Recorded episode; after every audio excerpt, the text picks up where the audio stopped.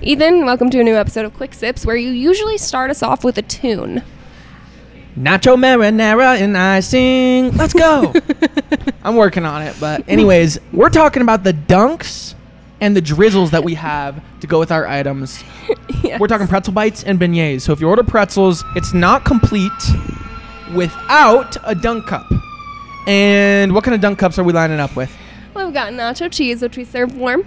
We've also got marinara sauce, which we also serve warm. Warm, And then warm. we've got an icing, which is served not warm because that would be weird. So, recommendation if you're gonna get the salt, you gotta get the nacho. If you're gonna get the Oh. parmesan, you gotta get the marinara. If you're gonna get the cinnamon sugar, you gotta go icing. I know what you're gonna say. We can mix it up. Tell them how they can do it. There are a few good mix ups. A few good mix ups. There's a better way to say that for sure, but we're going to go with it today. There's first the salt with the icing. I think that's great. Salt with icing, okay? It's good. Salty sweet combo. Get that pretzel flavor with the icing, a little salty at the end. And then there's the classic mix the salt and marinara, or mix the salt and parmesan pretzels.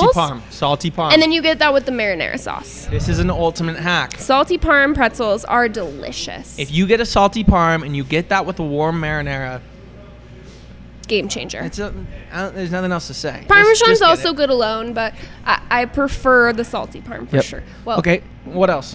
Any other Then hacks? we've got. Mm, n- I mean, you can.